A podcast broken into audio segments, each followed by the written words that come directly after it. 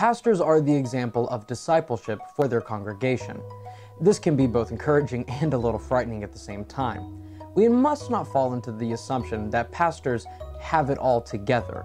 Like all believers, ministers are also being matured in their faith by their participation in the divine life through the Holy Spirit. If ministers are not setting the example of the importance and the role of discipline in the Christian life, then there's no expectation that the congregation would grow up in their personal disciplines as well. The underlying question of discipleship is not a new one. What is the purpose and role of discipleship in the believer's life?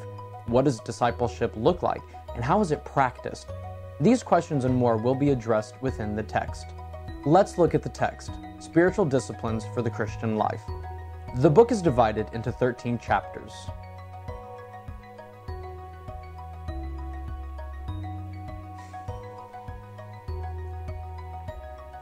Chapter 1 The Spiritual Disciplines. This chapter is dedicated to exploring and analyzing the purpose and goal of discipleship, especially spiritual disciplines. By focusing on what it means to be made in the image of God, we begin to see that true discipleship means to embrace Christ's likeness as our own. Now, this does not mean that all of our unique characteristics and attributes cease to exist, but rather that we now learn to live in the newness of life as redeemed and regenerated persons within the community of faith.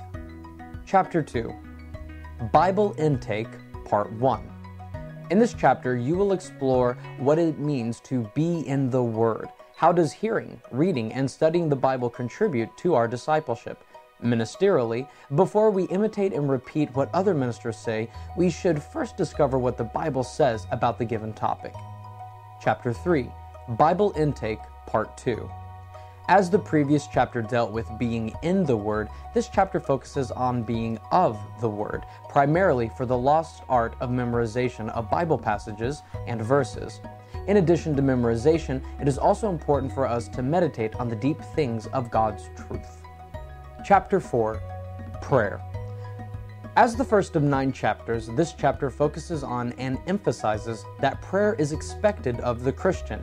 It is learned from other believers, the Bible, and practice, and that God truly does answer all prayers, even if we do not like the answers to our prayers. Discovering that prayer is a two way conversation is a moment of revelation for most believers. God has made himself available to us not only as we encounter him in his word, the Bible, but also in our everyday life through his Holy Spirit. Chapter 5 Worship. We see that worship is focusing on and responding to God intentionally. This chapter focuses on how the believer worships in spirit and in truth, how the practice of worship is expected both publicly and privately, and how, like every other discipline, as the believer practices worship, they get better at it. Chapter 6 Evangelism. We have defined evangelism as telling the truth about Jesus.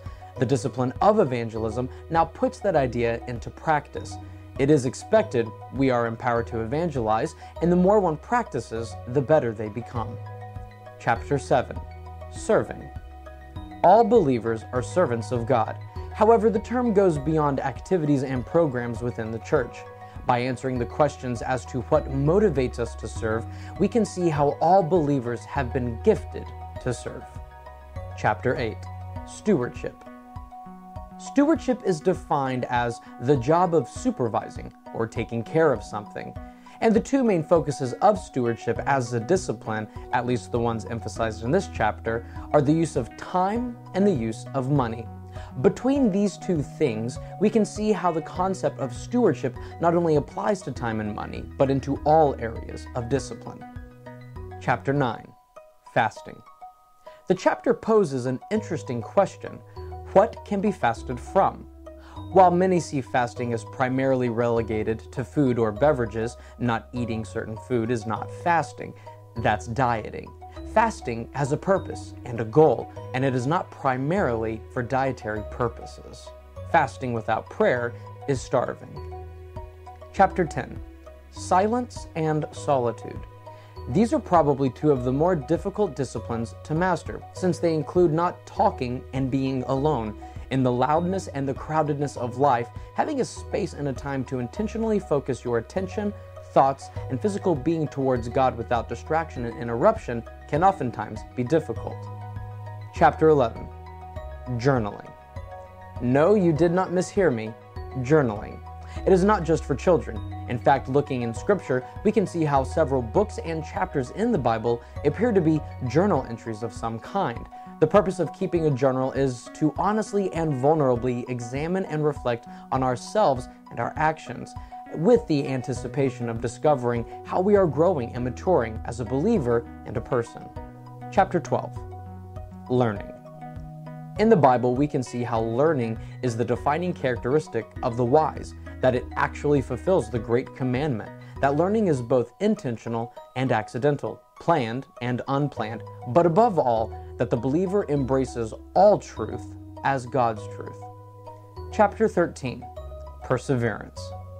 Interestingly enough, perseverance appears to be the discipline of disciplines that while we are being discipled by the Holy Spirit, we are also submitting ourselves to self examination, discovering who we are in Christ and how we are being made more into His image.